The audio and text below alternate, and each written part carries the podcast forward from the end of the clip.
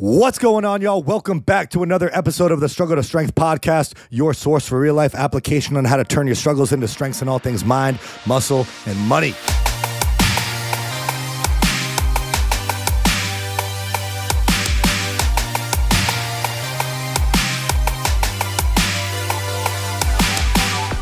Man, if I could read 25,000 words a minute, are you kidding me?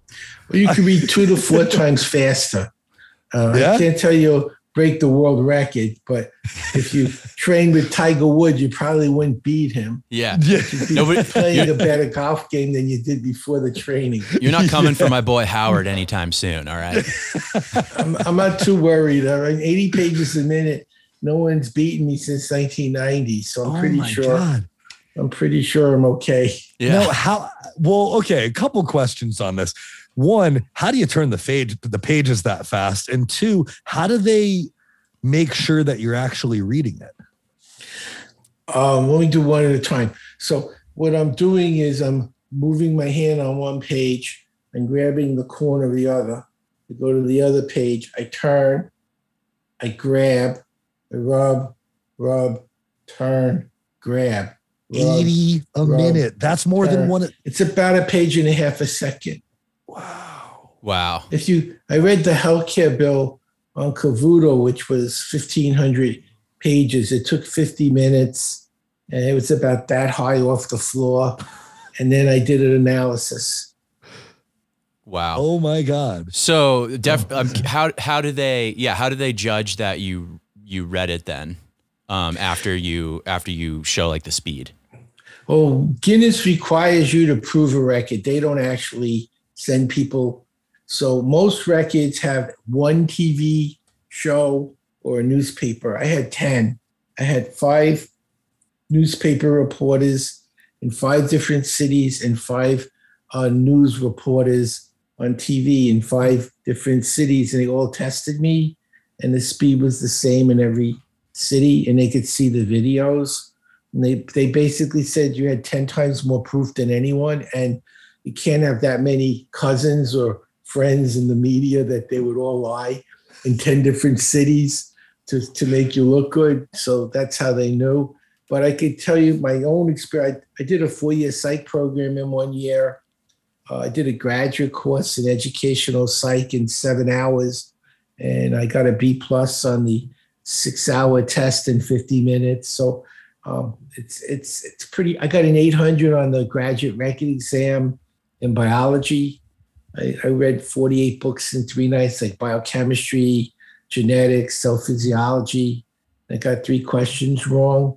So those are God. good ways of seeing if you learned anything because they're standardized tests. Yeah. Do you have people So- that try to call like conspiracy theories on you? Like say like, Oh, no, God, this is yes. you know, no, yeah, this is a big, this is a hoax. This is a media hoax.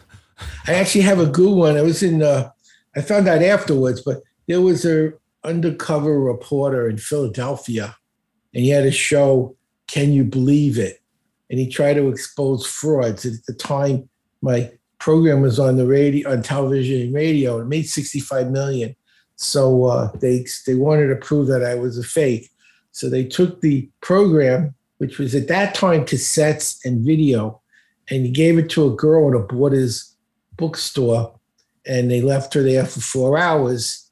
And then after she was done, they tested her, and they said, "Uh, "You're not going to believe this, but she's actually reading more than hundred percent faster, and she does know what she's reading because I tested her." And he said, "Did you think this was going to work?" She says, "No." He says, "I didn't either, but it did work." And he says, "I don't, I can't believe it, but it's working." And then he had me come to Philly to interview me afterwards, but he didn't tell me what he was doing until after they proved that it worked. That's but he wasn't trying to prove it worked. He was trying to prove it didn't work. trying to prove it wrong. And then he's like, okay, this actually works. I got to Actually talk to this guy. Guy's the real deal. Yeah. Yeah. Well, I don't do what everyone else does. Most people are focused on a reading speed. I'm not. I'm more interested in learning. Um, I use reading to find what I don't know. I use study skills to make sense out of what I found if I don't understand it. I use memory skills to store and retrieve it. I use emotional intelligence skills to be in a good state to use it so you're not nervous taking a test or anxious speaking in public. And I teach what to look for, how to find it. So when you you're not just reading, because reading by itself isn't learning.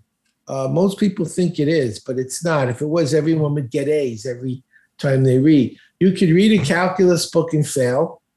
You could read a calculus book and know all the equations and fail. You don't know what to do with them.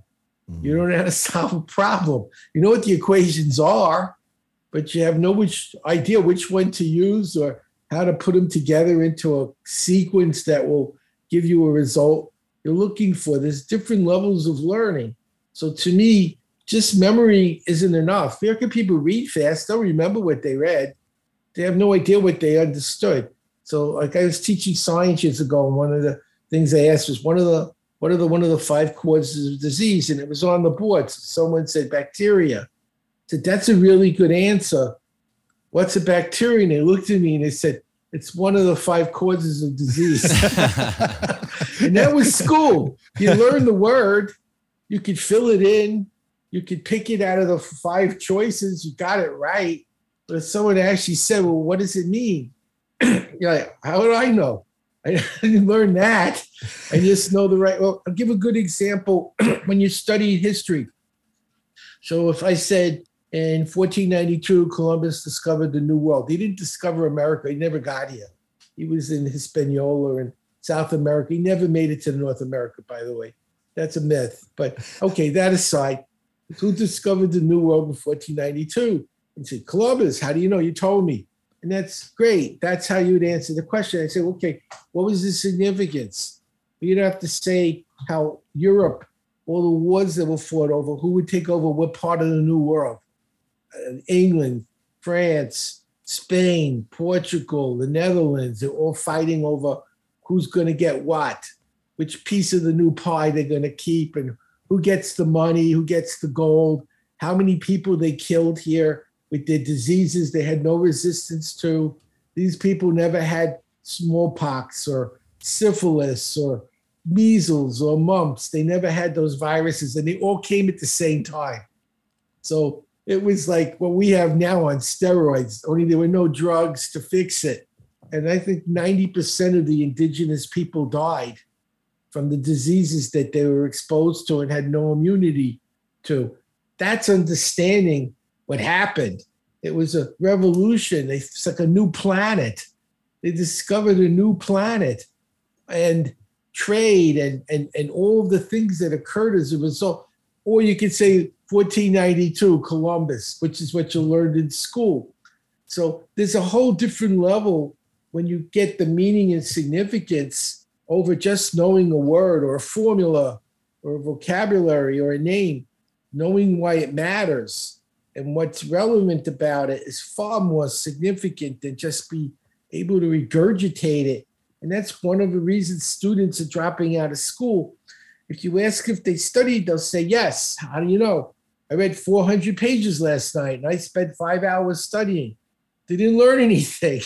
They were flipping the pages. They didn't know anything they read. They had no concept of the meaning or significance. They failed the test. And then, they're like, what's the point? I tried, I worked, I studied, I failed. Why would I want to keep doing this? Every time I do it, I get an F. Why would I want to keep doing that? And they're not wrong. But the problem is, no one told them what they did wrong. They weren't studying, they were looking at words on a page and not knowing what they were looking at or how to use it. And that's mm-hmm. where a lot of our educational problems are coming from. We're not teaching learning. Well, I taught learning in my school we had 11 year olds going to university getting A's in a week. One of my students graduated university in six months, became a missionary, learned Chinese in three weeks, sold his company when he was 40 for 38 million. Another was 11 oh years old, a C student, 22 year old English professor. Another graduated college at 16, 4.0, economics degree, master's in math at 19 with a 397 GPA, became an English professor, professor at Yale when he was uh, 20, 22. Another one did became an attorney at 19. We had a special ed student with third grade reading in the ninth grade. When we taught her how to learn, She finished high school when the kids that she was in school with were still there. Got two years of college with a 4.0, full ride to Baylor, A average, and got a master's degree at 22. And she had third grade This reading in ninth grade. What changed? Taught them how to learn. I, I taught this to special forces in Fort Bragg, the Royal Thai Army in Bangkok, the Canadian Special Forces. How do you learn? And when you learn how to learn, not just to read fast, but to learn, everything changes. And what we can do today is get started, show some of the ways to do that. Hundred percent. I- I, I completely agree with that. And this is what this is my beef with the education system is I was and, and Travis is like most people were taught what to learn, not how to learn. And so it's regurgitating information. It's how good you can recall information, in your memory, but it, it's not making sense of it. It's not connecting dots. So my first question, well, I have a I have a lot of questions for you because I'm just yeah, well, this is- the amount of information in your brain like i got six tabs open on my computer right now and it's struggling i cannot imagine what's going on in your brain right now but I've read 30,000 books. So that'll give you an idea. Wow. so we're growing up did you kind of figure this out for yourself did you struggle with learning and have someone show it to you i'm very curious to kind of go all the way back there First, there was a sperm and it was a long swim. We'll go past that. We'll go. We'll jump ahead a few. Yeah. How's that? we don't need the magic school bus And my memory isn't that clear, by the way. On that, I, I, I, I You don't remember that? I don't remember the whole swim, Oh, but uh, it was dark. Man, It was hard to see. I, don't, I remember that. Uh, I grew up in the projects in Brooklyn, and it was a horrible place to grow up. There were a lot of gangs. It was West Side Story without the music and dancing. I, I met Bernardo. He had a knife and he wasn't smiling. I had knives to my throat. I was beat with bats. My dad was Oh my God. pistol whipped. Let's see, we moved when they raped an 88 year old man. So it really wasn't a pleasant place to grow up as a child. wow But I found one place was great the library. Gang kids would never go there. They'd rather be dead than caught with a book. So I read a lot. So I had college reading when I was 11. I was reading the theory of relativity when I was eight. So when I went to college, I was 17. I majored in biology. I went to the State University of New York, Binghamton. At that point, I was reading about 3,000 words a minute, which is about 15 times faster than normal. And I studied bio. And in my second half of my junior year, I got interested in learning in the brain. So I told the dean I want to also major in psych. And he said, Well, you only have one year left. You had no psych courses. You have to do the whole four year program in one year and finish the bio program. And I had three jobs. I was working 18 hours a week. And lab reports took 16 hours on a slide rule. So I had to do two labs and 18 credits of science. So it was 40 hours of lab with lab reports and the science. so did you're not smart enough. And that's what I realized. They never taught me anything about learning. They told me what to learn and why to learn and what will happen when you don't learn. And not Mhm. why you hear a song once on the radio, you never forget it. And then you read the seven habits of highly effective people, you know any habits the next day. So I got up to 80 pages a minute using what I learned about the brain. I did the psych program in one year. I got an 800 on the bio GRE. And then I wondered if it was me or the system, because there's a difference between you're unique or you found a better way to learn. So I took kids 11 to 15, taught them the system. They did a 30 chapter book in lifelong developmental psychology, a sophomore college course. They're 11 to 15 in a week. And they took the CLEP, which is the AP test, and 18 students took the test, 15 passed it.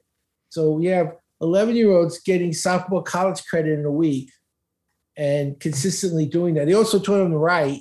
They did 28 page MLA cited reports at the graduate school level in four hours. And I, I, wrote my last book in five hours and went number one on Amazon the next day. so reading and writing really the same thing. One's input, one's output, but they're kind of the same thing. You're either taking data and putting it in, or taking data and taking it out. Writing is taking it out, and reading is putting it in. But Mhm. they both work kind of in and out. So very similar.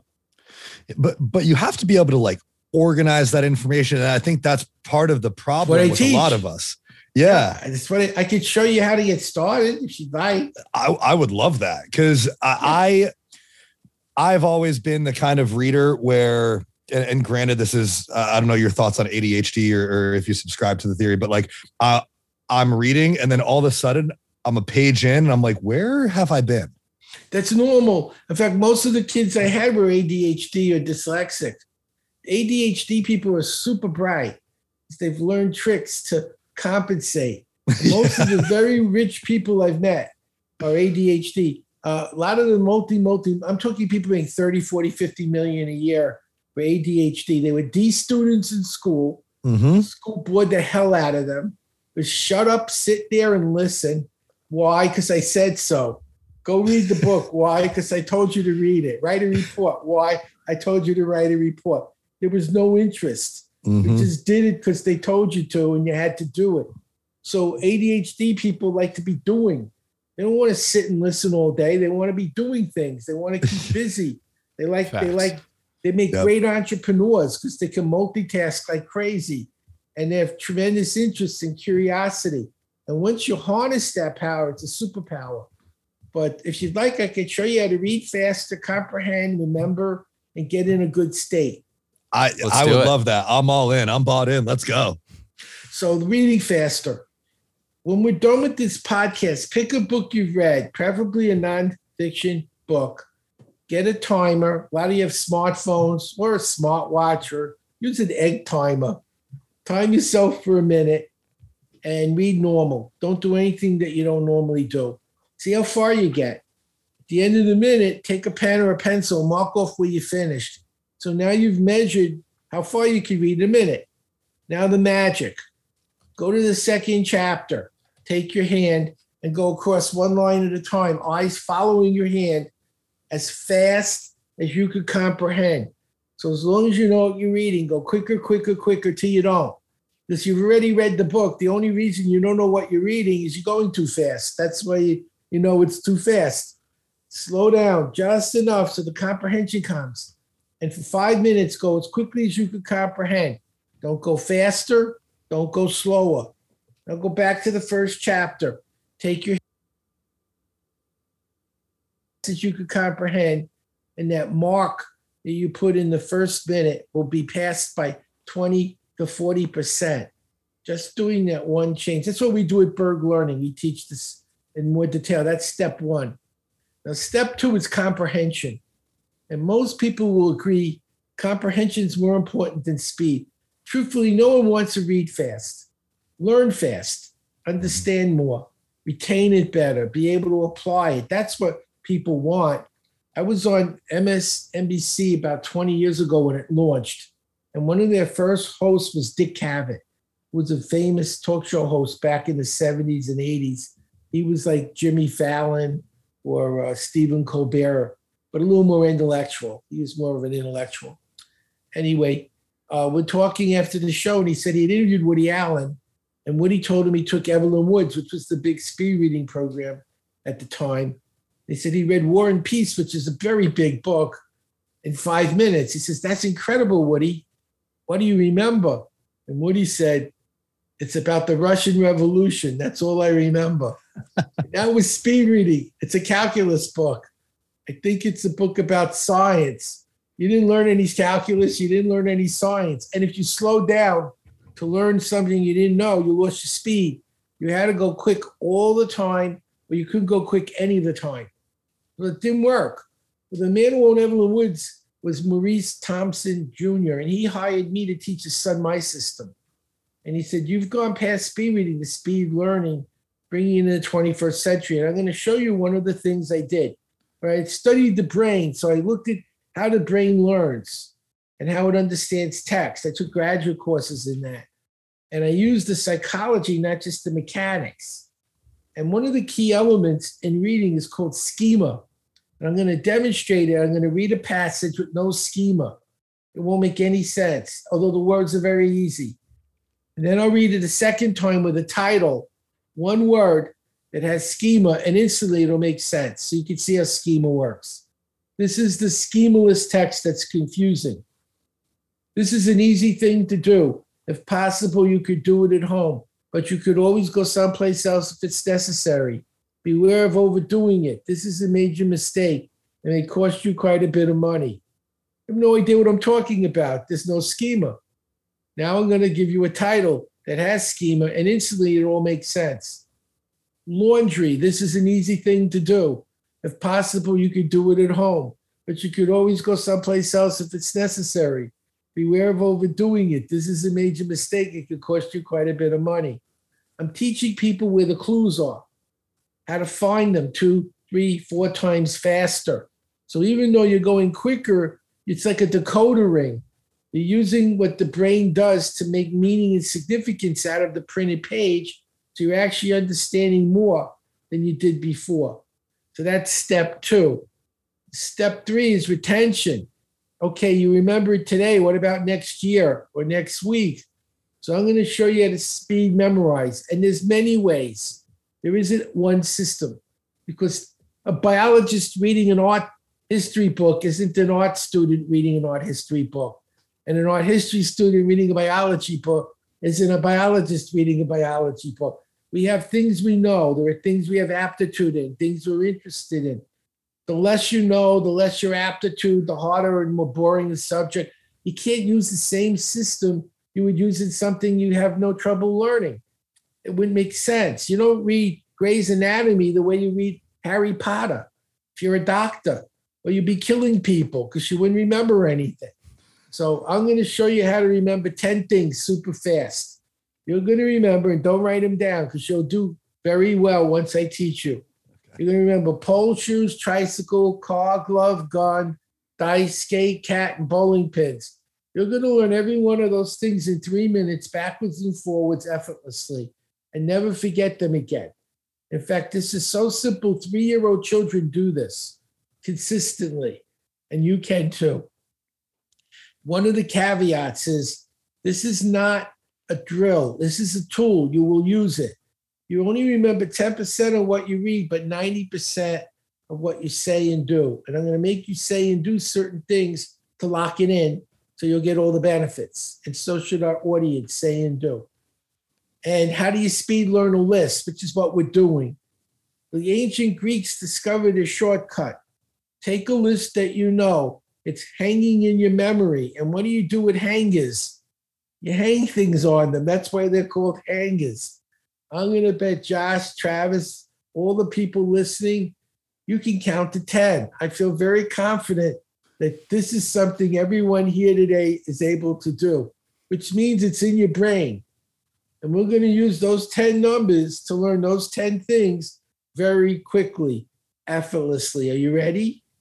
Mm-hmm. Ready? Let's go. Number one looks like a flagpole, like a flagpole. When I say one, you say pole. One. Pole. Good. Got one right. Now, the second number is two. That's two shoes on your feet. Two shoes. What's two? Shoes. Two What's shoes. one? Pole. Pole. Three is a tricycle. Three wheels. What's three? Tricycle. Tricycle. What's two? Two shoes. One. One flagpole. One Getting pole. easier. Yeah. Four is a car. There's four tires on a car. Four is a car. What's four? Car. What was two? Jump. Shoes. One. Pull. Three. Tricycle. Tricycle. You're looking for your pictures. Five is a glove. Five fingers in a glove. What's five? Glove. What was three? Tricycle. One. Pull. Notice how fast it's going? Yeah, it's good. I'm getting faster too. Your brain's learning the system. Six gun. They loved them in Texas when I lived there. Cowboys have six gun. What's Six six? Gun. Gun. Gun. Six shooter. Four. Yeah, gun. Car. Car. Two. Shoes. Shoes. Lucky seven and dice. Lucky seven and dice. Seven is dice. What's seven? Dice. Dice. What was five? Giving you a clue. Glove. Glove. Three. Tricycle. Tricycle. One. Pole. Pole. Rhymes work. Say eight skate, like a roller Eight- skate. eight Eight, skate. skate. Eight. What's skate. eight? Skate. Skate. There you go. Six. What did they love in Texas? Gun. Gun. Four. Car. Two. Shoes. We're almost done. Nine is a cat. It has nine lives. What has nine lives? A cat. Cat. What was lucky seven? What game? Dice. Five is a Glove. three. Tricycle. One. Pole. 10. How many bowling pins are in a lane? 10, I guess. Bowling pins. 10 bowling pins. Let's do the list together. One, Pole, Pole, two, shoes, three, tricycle, four, car, car, five, glove, glove, six, Six. Texas, gun, gun, seven's lucky and dice, dice, eight rhymes with, skate, skate, nine is a cat, cat, 10. bowling, Bowling pins. Just did it. Now, this is how to speed learn numbers. And I'll show you how to use it. Numbers are tricky. Imagine you're in a hotel, you're in room 314. By the time you go to the lobby, you forgot what room you were in. Turn numbers into pictures. Three is a tricycle, one is a pole, four is a car. Make a movie. Pole, car. A tricycle hits a pole on a car. A tricycle hits a pole on a car. Tricycle, what number? Three, three, It's a pole one, one, on a car. four. four, That's your hotel, tricycle pole car. It's also pi in geometry, 3.14 to do a circle, volume or circumference. So I teach this to young people for math and science, history, business people, due dates, percentages, SKU numbers, phone numbers, room numbers. The zero, because there's got to be zero to nine. Numbers have an alphabet, zero to nine. The zero is the 10 bowling pins. So now you have a picture for every digit, and you can speed memorize any number by turning it into a picture. Playing a movie, play back the movie, and all the numbers will pop in your head. That was amazing. yeah, Yeah, that was amazing and and massively helpful because my memory and especially my short-term memory is terrible, but I just didn't have a system. I got lots of systems. I'm giving you one, berglearning.com. We have the whole program. I can't do a four hour program in a short time, but I can show you different snippets that you can see that it'll help you. By the way, when people get it, we help them if they need help. And if they don't help, I personally help and I don't charge because I want them to learn it. One, I'm a Rotary president. You see my banner. And two, I need to know what's going on. After 35 years, I made lots of changes listening to problems people told me. I made improvements to the problems disappeared. I very rarely get a problem, which is why if I do, I want to know about it. So the next time I make a program, I change it again and that problem disappears. Because I think people should actually get what they pay for. Too many times you buy something and it's like, screw you, you got it. I, I made money, go away. I mean, imagine you buy a book, you call, can you write the author and say, how do I use it? Hmm. Nobody's going to help you. I think people should get what they pay for. If you're paid to learn how to learn faster, you should actually learn how to learn faster. That's why you gave the money. And as long as I give you what you paid for, you'll be happy and want to do more. So I think it's really important in business. You do what you say you're going to do and, and make sure that it happens so people are happy. And if you can't do it, you give them their money back because you should be Mhm. charging something if you can't deliver on your promises. Don't over, I always under promise and over deliver. Yep. It's much better to under promise and over deliver than over promise and under deliver. yeah. And and it's if this is all strategies and systems that are as simple as that, then Everything. I mean like there's there's almost no one who can't benefit. I mean, like you said, there are three-year-olds who are learning this system. My youngest probably student was eight. She Eight read five seconds a page. My oldest student was 92. She read 100% faster. And my favorite student was Ruth Lubin, 84, Miss Senior California, read three books in three hours the day after I taught her. So people, I'm oh too old, I'm 30. She was 84. yeah. She read three books in three Yeah. hours. So don't tell me you're too old. She Yeah. wasn't too old. So you, it, and I think between eight years old and 92 kind of counts for a large part of the population. You know, Yeah. I'm not claiming I can teach fetuses to speed read. I really can't. And I don't think people who can't read yet are going to speed up. But from eight years old on, most of the ones I work with are 11 and up. Uh, Usually, sixth grade is the perfect starting place because you don't read to learn till third grade. First three years is learning to read. Fourth grade is when you read to learn. Mm. You're learning science by reading it, not by hearing it. You're learning math by reading it. That's when everyone falls behind who can't read. They can't do anything after that because all the Mhm. subjects are self taught and they can't teach themselves because they can't read. But by sixth grade, you've had two years to build schema. And now I can make you go much quicker. Do you So- think Mhm. do you think kids today are learning better or worse than kids of previous generations? Like do much they seem worse. much worse? worse. First of all, they got rid of cursive. And studies have shown that when you write things down with a pen, you retain it better than typing it. It goes into more of your memories. You have motor memory moving the pen, plus the eyes and other things going at the same time. Whereas when you're typing, it's just it's just not the same. Mm-hmm. It just doesn't do it. It doesn't stick as long or as well. So they got rid of that. They got rid of phonics in a lot of schools. Language is phonetical. So they can't sound out words, they can't read them. So you've got real pro- let's put it this way 28% of high school seniors can't read at the eighth grade level, which is what a high school diploma needs. Eighth grade reading for 12th grade. That's it. They can't do that. 38% of high school seniors can't count. I'm talking fractions and decimals in 12th grade. 90% of, of high school graduates can't write a paragraph. 90%. I taught a school district in Whitebead, Oklahoma, which is in a cow pasture. There's nothing there. It's it's a district in the middle of a farm. And they were awarded as one of the top 10% schools in America using what I taught. I taught the teachers how to teach learning when they taught subjects. So the kids were learning what they taught them. And it's in the middle of nowhere. That's that's unbelievable. That, like my number one thing is like, how do we, how do we fix this? Like, how do we get what you're doing? That's clearly working. That cl- like I can still remember all ten things that you just t- taught Same. me. You never that's- forget it. Yeah. You'll never Yeah. forget. Yeah. Berg Learning. Berg Learning is the website. I have a reading program. You will read 100% faster. I think you'll go faster than that, but you will read 100% faster. You will know what you're reading. You will remember what you're reading. You'll know what to look for so you don't waste time learning stuff no one cares about. You'll know how to take exams. You'll know how to stay in the right state, which I'll teach you next how to get in an emotional state that'll help you be successful. that's a good one that I had. Then the writing program is writer's block. How to get in flow, so you don't forget.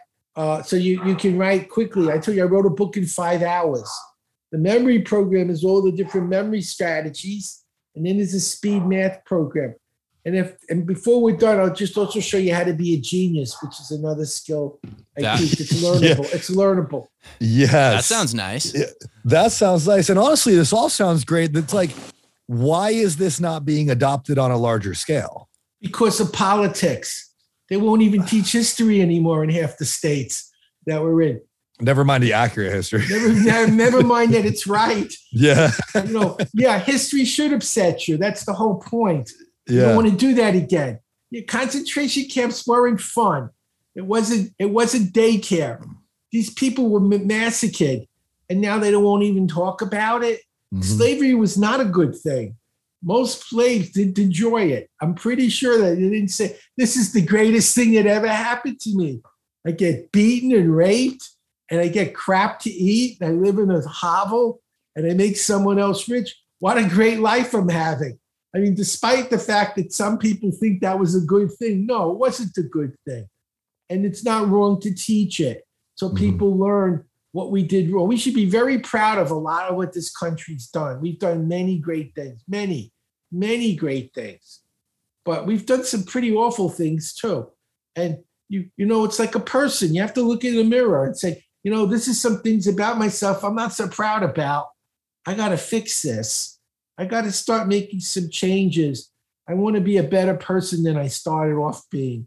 And that's what a country needs to do. Say, you know, we made some pretty bad decisions. At the time, we didn't know they were bad, but now we can look back and say, no, it wasn't great. Killing all the Indians wasn't a good thing. You know, maybe we Mhm. could have done it a different way.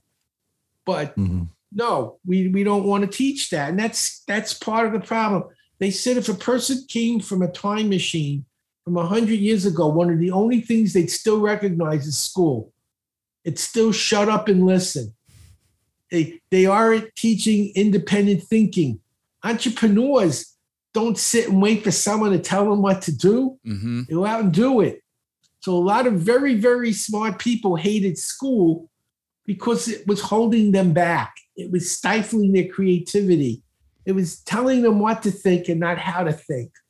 It was mm-hmm. encouraging them to repeat what other people believed instead of what was true. I'll give you one that might blow. Why do you think Texas rebelled from Mexico? This kind of blew my mind when I read about it. It- This is the uh, real story, not the one you read about with Davy Crockett. When the Americans moved to Texas, they wanted to start cotton plantations, and they did. How do you run a cotton plantation? What kind of labor do you use back then?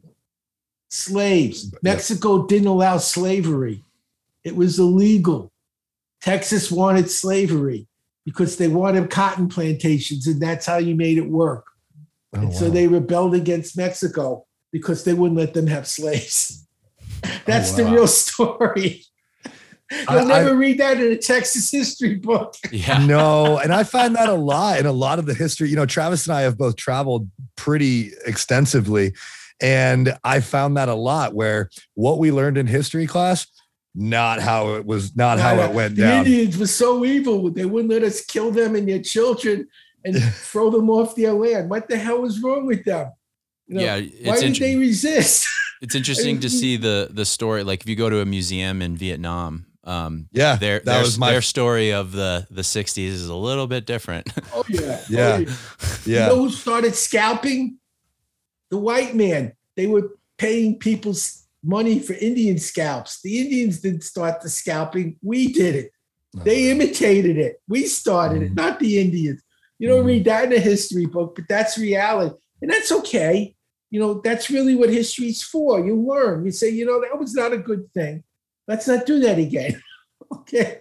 Which they did in Vietnam, unfortunately, a lot. Yeah. That was part of the horror of yeah, Vietnam. unfortunately. But a lot of them are just young kids being forced to be in a very awful situation. They didn't volunteer.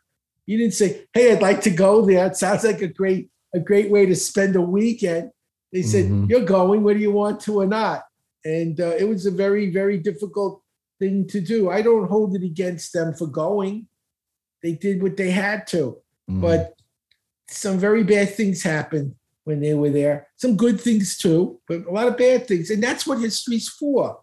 Learn what went right, learn what went wrong, repeat what was going right, stop doing what went wrong. Mhm. And we're not, and, now they don't even want to let people learn the truth. There's alternative facts, which I don't know what the hell that means because there are already. Oh earth's round. You want to say it's flat. That's okay. You can believe it's flat. You want to live like it's flat. That's okay too. Just don't tell me I have to believe it because I know it isn't true. That's part of the problem we're in. So, would you like to see some EQ skills and how to be a genius before we wrap up? yeah. I would love to. Yeah, EQ skills, writer block, how to be a genius. This is all everything we can fit in. Okay. Well, this one is what I was teaching the special forces. They're very well trained. And sometimes they're awake three, four days in a row, no sleep on a mission. If they don't remember their training, they can die. Mhm. You have a bad day, you go home late. They have a bad day, they go home in a body bag. So I was asked to show them how to get in the right state. So I'm going to teach you how to wake up, like I taught them when they were up for three or four days. And we know the left side of the brain controls the right, the right, the left. Now, ideally, we should stand, but we're all in sweatpants and uh, we have our microphones. But later, when you do this, do it standing, you'll get a better outcome. Take your left hand, touch your right shoulder. Take your right hand, touch your left, alternate. So it's like the Macarena without the music, but you're using one side of your brain and then the other. And when you're standing, if you take your left hand and touch your right knee, and your right hand touch your left knee, even when you're sitting, but when you're standing, the knee will move. So both sides of your brain will be active. When you're sitting, only one thing's moving your hand. Now, grab your thumb in your hand like I am and say this like you mean it. I feel great. I feel, feel great. great. Like you mean it. Like you mean it. I feel I feel great. great. Yes, if you go, I feel great. That's how you're gonna feel great. You want to feel, hey, you want to feel great. You got it's emotion. Emotion you can't fake. It's got to be there. You got to feel it. You don't feel it, it isn't real. We're gonna do three sets of these at my speed, and I'll show you to wake up. When you're taking a long uh, class and you're getting tired or working at night, you can't drink coffee or driving in traffic, getting tired. So we'll do the taps first, starting with the shoulders. Ready? One, two, three, four, five, six. Knees. One, two, three, four, five, six. How do you feel? I I feel, feel great. great. Yes, a little faster this time. One, two, three, four, five, six. One, two, three, four, five, six. How do you feel? I feel I great. Great. Yes, this time as fast as you can go. Just standing, move away from the table. Ready? One, two, three, four, five, six. One, two, three, four, five, six. How do you feel? I feel? feel great. I feel great. Yes. You know what happens when you do this three times? Nothing. And you probably would like something. So let me show you how to make that happen. Remember Pavlov? He rang a bell. He fed a dog. That's our rotary bell. He rang a bell. He fed a dog. He rang a bell, and the dog drooled. You don't want to drool. You don't want to be in an important meeting and stand up and start moving your hands like on your shoulders. They'll think something's very wrong and call an ambulance. The latest studies show habits take 90 days, not 30, to form. Do this every day for 90 days. Every time you go, I feel great. Yes, you do, because you woke yourself up. Stimulate the left, the right, both together. Now you're in an important meeting. Grab your thumb and say to yourself, I feel great. Yes, that's your bell. And your brain remembers every time you did it, it stimulated your brain.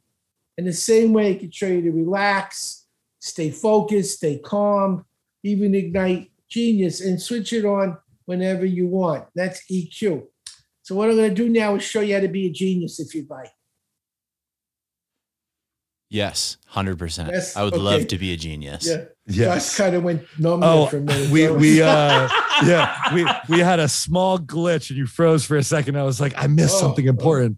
Oh, Yeah, okay. I I, wanna thought be a something genius. was up with you. I, I, I don't think Josh wants to be a genius. I, thought- yeah, I guess I, thought didn't you want to be. having some like a spasm or something. I was like, wasn't- anyway. no, I was still feeling great, and I want to Okay. be a Oh, genius. again, berglearning.com. I teach all of this in detail. Think of it this way: if I'm giving this away for free, imagine what you get when you pay me. right. that's, what, that's what I say. Yeah. So let me continue. So, um, being a genius, there's three levels of learning literal, implied, and inferential. That's psychology. That's not me.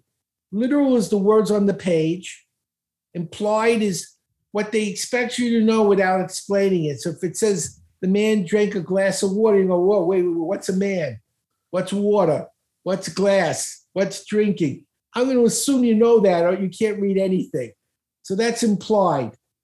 Le- inferential learning is getting the deeper meaning and significance. Now I'm going to do an experiment. The, the gateway to the unconscious is symbols. It's symbols. So I'm going to give you a symbol. I want you to picture a big circle with a dot in the middle. Literally, what are you seeing in your imagination? A big circle A with a dot. Is bullseye? it very interesting? No, it's a big circle with a dot. That's literal. That's what most learning's like. Read the book. Why? Because I said so. I'm reading the words. Why am I reading these words? Because I said so. And you're just reading it, but you're not really like getting anything from it. You're just memorizing stuff with no purpose. Level two, a circle with a dot in the middle is a symbol of the sun. It's a symbol of the sun in astronomy. And because astrology and astronomy were once the same, they're not anymore. But back down hundreds of years, Isaac Newton was an astrologer, Galileo was an astrologer. They made their money from astrology to do their science. Because back then, you didn't get a lot of money as an astronomer. It wasn't wasn't that that great a paying job, but astrology paid pretty well. So they made their money in that and they practiced the science on the side. Anyway, so it's more interesting now that it's a, it's a symbol of the sun. Now I'm going to tell you it's one of the meanings of life, but it's a circle with a dot in the middle. That's that's a meaning of life. I want you to see how to learn on another level, inferentially. A dot, a point, is infinitesimally small. Wherever you look, there's an infinite number of points. They're invisible. You don't see any of them. So it's a symbol of spirit or God, something that's everywhere you look and you can't see it no matter where you look. It fills everything, it's everywhere, and it's invisible. A point. A circle is a symbol of a boundary. In the circle is you. Outside the circle is everything that is in you. Self, not self. What does it say? Inside of everyone is one thing spirit. We look different, we act different, we sound different, but everything is only this one thing. We don't see it, but it's right in front of us. Brotherhood isn't a euphemism, it's a reality. Everyone is connected in this thing called humanity. We're only as good as the weakest and as strong as the strongest. And so it's saying that everyone and everything is all connected and we should respect everyone and everything. The reason you're here today and I'm here, someone's growing food right now so we can eat. We didn't have to do that today. Someone made our clothes, someone's making electricity. If we had to do all that ourselves, we would be too busy to be on a podcast. We'd have to be sewing clothing and growing food and hunting animals. You should respect everyone because everyone is doing something that needs to be done and giving you the freedom to do the things you do because that's what they did. And don't look down on people who are doing things you think are beneath you. You'd be doing it too if they weren't doing it. Be grateful that they're doing it so you can do the things that you get to do and respect them. So that's really what the symbol is about. Is that more interesting than it's a circle with a dot in the middle? Mm-hmm. Let me Yeah. apply this to business. In the late 80s, early 90s, all cell phones looked like Captain Kirk's communicator. They folded over and they opened, if you remember. So Steve Jobs takes a look at that and he says, you know, I could put a monitor on one of those and a chip, and I could write software. It'll make calls, but it'll run software programs. I'll call it an iPhone. It'll be a pocket computer. How did that work out financially for him? I'm going to say pretty Well, well. Then Not he looked at it again. He said, I can make it bigger. I can make it the size of a sheet of paper. I'll call it an iPad. An iPad is an iPhone blown up. It does everything the iPhone does, only it's bigger. How did that work out? Mhm. Everyone else saw a cell phone. He saw the potential. I'll give another example. In the turn of the 1900s into the 20th, the West was being uh, migrated to, and there weren't a lot of stores. So Sears and J.C. Penney came up with a brilliant idea to make a catalog, and they sent it out to these people living on these farms in the West that had those stores and they would ship everything they needed by railroad and Wells Fargo. So they had access. It was mail order. It was the first big mail order business. They made millions of dollars and they did very well. Jeff Bezos did the exact same thing online. Amazon is the J.C. Penney and Sears catalog online. That's all it is. But Sears and Penney never thought, let's put this online. They had the stores, and that's all they considered. They kept putting more and more stores in malls. How well did that work out? How are malls doing right now? Why didn't they go online? They had the products, they had the infrastructure, they had the marketing skills. Nobody sat down and said, hey, why don't we do this online? They did. They went bankrupt. Both companies are in Chapter 11. Jeff Bezos is the second richest man in the world using their business model. Was he a genius? Yeah. He saw what they did a new way, a new way. And they didn't. And they didn't. That's what geniuses do. They see what other people see, but they see it a different way. Blockbuster came up with a strategy to put all the DVD companies under, build, buy trainloads of DVDs and have thousands of stores around the world. You could rent them so cheaply, no one can compete. And all the little stores disappeared. Do you remember all the little boutique DVD stores gone? Mhm. And then Netflix says we don't need stores.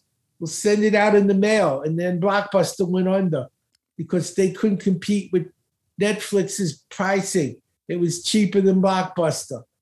And then Netflix saw Redbox say we don't need the mail. We'll put kiosks in front of buildings. But Netflix was smart. They did online streaming.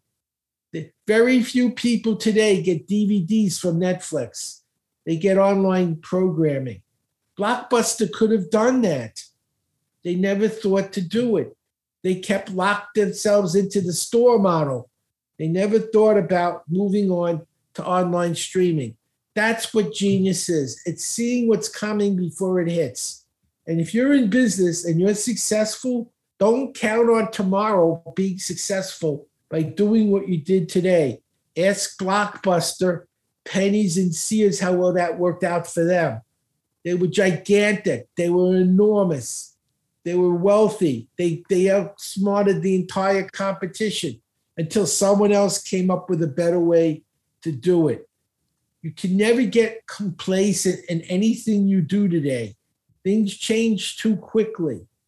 If you want to be a success in a knowledge based economy, you need to be smart. You need to be able to learn. Information doubles every six months. If you can't stay on top of that, someone else will. And they're going to bury you and bury your company eventually because they're ahead of where you are. No one can afford that. So by learning faster, understanding better, you're able to innovate, stay ahead of the trend. You're the one everyone else is trying to catch up to. Your kids finish school and don't live with you till they're 40. More kids between 26 and 40 live with their parents that are married because they can't afford an apartment and pay off their college loans. It's one or the other. And so parents have kids living with them with their till they're 40. That's not everyone's dream. Your grandpa, I'm 72. I don't feel like I'm senile. Uh, people my age are, but I'm not because I'm busy keeping my brain going. I wrote 13 hour program last week, an audio video program. As long as you keep doing, you stay young. If you stop, that's when you turn into a vegetable. So for seniors, it's to keep your mind mentally fit as you get older. For business people, it's making money in a knowledge based economy. And for students, it's finishing your studies and getting a good job so you can stay successful. And don't count on what worked yesterday. 30% of all the jobs that exist today will be gone in five to 10 years.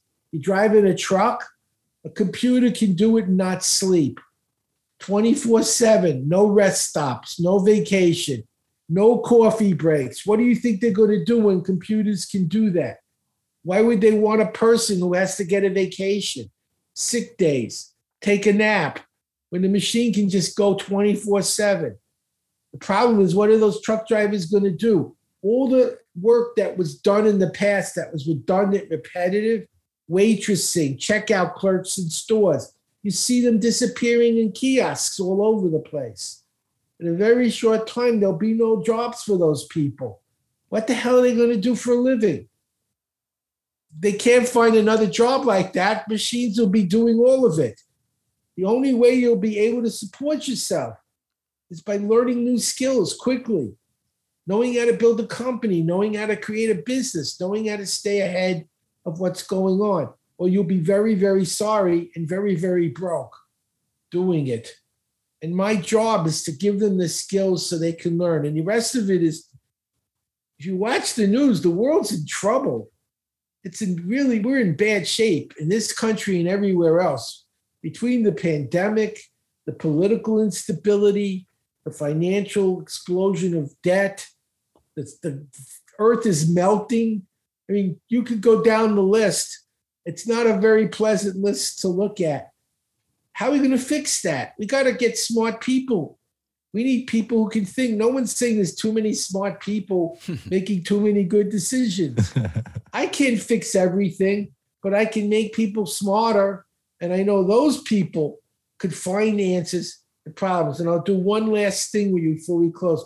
I'm going to solve make Earth how to make America green while making oil, gas, and coal companies wealthy, pay off the national debt, and create a couple of hundred thousand jobs in 90 seconds to two and a half minutes.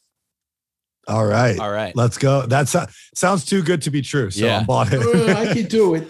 All right. Uh, how do you make electricity? Basically, you spin a magnet inside a coil of wire, Well, you spin a coil of wire around a magnet. That's basically how you make electricity. Okay. Well, if you have a Niagara Falls or Colorado River, you're in you're in luck. It'll do the spinning. Mhm. Most places don't have that, so they use steam. And to build the steam, they use oil, gas, coal, and nuclear fission. Well, in Iceland, it's a volcano, and they have magma very close to the surface. And it's an island. They have a lot of water. They boil the water using the geothermic heat of the earth, so it's all green. So that means if America was a volcano, we could do that. Well, the largest, one of the largest super volcanoes on Earth is in Mhm. Yellowstone. Yep. Right There's also door. a big one in Canada, in, in California, and there's another one in Vermont, in the New England area that hasn't completely popped out yet, but they know it's there because of the didn't that. plates that's there. So you get the oil, gas, and coal companies to go to Yellowstone and build ther- geothermal power plants. It's got to be easier to find magma in Yellowstone than a gigantic undiscovered oil field on Earth. They've been everywhere. So you create these plants, you take the people whose jobs are being changed, the coal miners, the people in the oil, gas, and coal industry, you put them to work on the infrastructure and maintaining it. And where is it? It's on federal land. You can charge a usage fee for every kilowatt and put it towards paying off the national debt. So very easily you could go green, pay off the debt, get people back to work, and and solve all the problems simultaneously. That's what genius is about. It's looking for solutions nobody thought of before. And hopefully you'll go to berglearning.com. I'll teach you how to do it. I can't do it for you. I can tell you I can help you if you go there, but if you don't even go there, you're not going to learn the system. I hope I've gained enough of your trust today from what I've shared and showed you what I'm able to do to know that I can help you and your family on every level. I hope your kids get better grades, help you make more money, help mom and dad as they get older not turn into vegetables. And that's what Berg Learning will do for you. And I thank you for having me. I hope you enjoyed it. That was amazing, Yeah, Howard. you. You. are uh you're you're a very impressive human and I love the impact that you're trying to make in the world by creating more impressive humans who are capable and confident and able to make, you know, just good decisions for themselves in the world. And you know, something we we talked about on our last podcast, who our last interview, you kind of touched on this at the end. It's that you can't make people do it. So if people want to learn, if they want to learn how to learn better, if they want to learn how to learn faster, if they want to learn how to, you know, maximize their comprehension, improve their memory, improve their EQ, improve their genius, they just have to take action. And the only action that that has to be is to go to your website. They're on their computer anyway. They're on their phone. So they just have to go to berglearning.com. And if what you taught us today is any just anything close to what we're going to learn there, I, I can imagine how valuable it is. So um, it's yeah, I win exactly, here today. I lot win more. here today. Yeah. Yeah. This is where you'll go afterwards. We got to take it to the top, man. So I got 11 year olds in colleges around the world. It's and amazing. They're getting A's. They're getting Yeah, A's at 11. And they're It's making amazing. the adults angry because there's 40 year olds getting D's and they're like, that kid's 11, getting a 100 on the test that I got a 50 on. And they're like, what the hell? And they're really angry at the kids. No, don't get angry at the kid. Find out what the kid did to do that and do it too. So you're the Yeah. one getting the 90s and 100s. and also that kid might not just be gifted that kid just has better strategies than you do and so Thank if there's you. one thing that we can learn in in business and in health and fitness and anything people who are farther along with you they're there for a reason it's not because they were born with it it's not because they were gifted it's not because they were born a genius they just learned better strategies than you did so if learning is a strategy if retaining information is a strategy like the 10 things that i can still remember that we went over in this podcast You never forget it. everything's a strategy. So I want to get better at learning. I want more information. I I thrive on more information, especially for how I can, you know, perform for my clients and, and get my clients results and keep things safe and make healthy people, just like you want to make intelligent people. Um, this seems massively valuable. So, Howard, you're a you're a very interesting and inspiring man. Like you have a ton of value, a ton of information. Can't even imagine what's going on in your head at any given time. That's so much. you want one one more thing that'll blow your mind, and then I'll yeah, go? one more. Yeah, let's Should do I- one more. See, should I solve an unsolvable problem? Yeah. Yeah, let's do it. Okay, so you know the, the universe supposed to start off as an infinitesimally tiny thing and blow up into this really big thing. Where does it go? You know, Yeah, I've always wanted to know. This has everything. blown So my mind. The uni- it- I'm a where huge space alien guy. Ever wa- Where does it go? Right. It's growing. Where? What do you mean it's growing? Where does it go? I mean, that's, I think most people thought about that. I'm going to Uh-huh. answer the question. Okay, I want you to picture the infinitesimally small point before the Big Bang. See it blow up and expand infinitely large in every direction. And I want you to notice the infinitesimally small point and the infinitely large expansion both occurred in your mind in the same space, in the dimension of consciousness. If consciousness is the dimension of the universe, it can grow infinitely large and still occupy the same area it did before. It can get as big as it wants, be as small as it wants. It still fits between your ears. No matter how big you make it, no matter how small you envision it, it fits between your ears. If consciousness is a variable and not just something that exists in the universe, which we know because we're doing this, it would explain how a universe could be growing infinitely large and still be the same size. That is wild. Damn. So I'm just my- I'm just floating around in a turtle's dream right now. yeah, I think my brain That's what I just do in my exploded. spare Yeah. time, those kinds of things. That is I can amazing. do more, but we don't have time. But I could show you things like that. Oh over my God. Well, is is Howard? Is there anywhere on the internet where we can learn more about this? Not just berglearning.com. Do you have like an Instagram, a YouTube, or any other resources? Yeah, I'm on Facebook. I have 24,000 followers on LinkedIn. I'm on Facebook. I'm on Instagram. I have a YouTube channel. So, yeah. And, and if you want to email me, my email is howard at berglearning.com. So, if you need my help, you get the program, you say, I don't know what I'm doing, email me. I'll help you. I'll make Uh, sure you learn it. I want, I, I'm a grandparent and I'm really concerned about the future for our children. It's not looking good right now not looking good at all. And I want to help change that. I can't physically do it myself, but imagine hundreds of thousands of people doing what I just did everywhere in the world in positions of leadership, what that could do to change the problems we have into solutions. That's what I feel my that's my karma. I feel that's actually dharma. I feel that's why I'm here. I was a yogi when I got out of college. I became a yogi. I spent a lot of time in a Kundalini yoga ashram and meditating, and I've been meditating for 50 years, and it rubbed off on me. I feel the connection of everything and everyone. And if you have a talent, you're supposed to do something to make the world better with it, not just for yourself. Hundred percent. I hope that's what I'm Yeah. doing and making a difference. And if I do that the way the best I can, then I can look back and say my life meant something. I, I accomplished something and I made it better than I left it. that's that's a phenomenal legacy. And even if you can change the direction of civilization or the world by 0.01 percent Wow. in you know 50 100 200 years that, that makes a Yeah, big difference that's a and that's a that's, phenomenal that's what I'm doing. It's not just the money. It, money isn't going to matter if we go extinct. And a lot of Mhm. biologists say that's how we're on the way. Mhm. We're, we've lost 60% of all world li- wildlife since 1970. 60%. Guess who's an animal? We are. Me. What do you think's going to happen if we don't stop what's going on? Not good. It's not going to go well. If the Mhm. bees go extinct, how are we going to have food? They Mhm. pollinate all our crops. It, it's not just a small problem anymore. We're, we're looking at a possible extinction event of the human race and not that far in the future three, four generations, maybe less. I don't want to see that happen. It doesn't have to. Mhm. But if we don't start doing certain things smarter and better, that's the path we're on right now. Mhm. Well, And I'm hoping what I do on these shows will make people aware there is a way to fix it.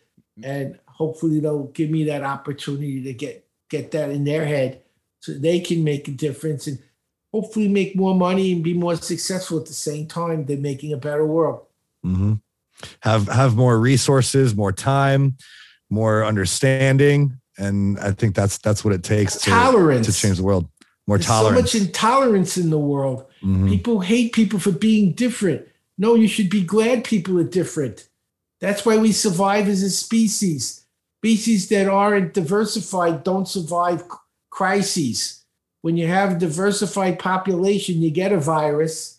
A lot of people might die, but a lot of them don't Mhm. because they don't have that same chromosome that killed the other person.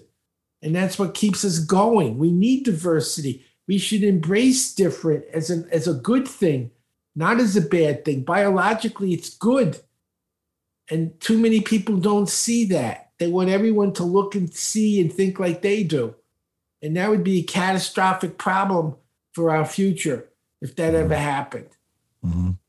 Reminds me of like The Giver.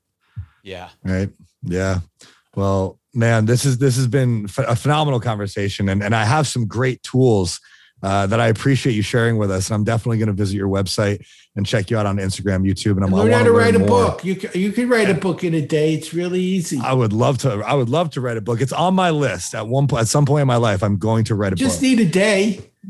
just one day yeah Yeah, you can write a book in five or six hours. Pretty. Maybe you'll have me back sometime. I'll show you to write a book in a day. For sure. I would love that. Yeah, I would love that. We're gonna make that happen um, because I, I feel like there's a lot we can learn from you, and I, I want our listeners to be able to as well. So, Thank you. man, Howard, I really appreciate you coming on and uh, and sharing the information that you have and, and doing what you're doing to change the world. And uh, to everyone who's who's stayed and tuned in and who's benefited from this episode, we thank you for tuning in to another episode of the Struggle to Strength podcast. We will see y'all next week.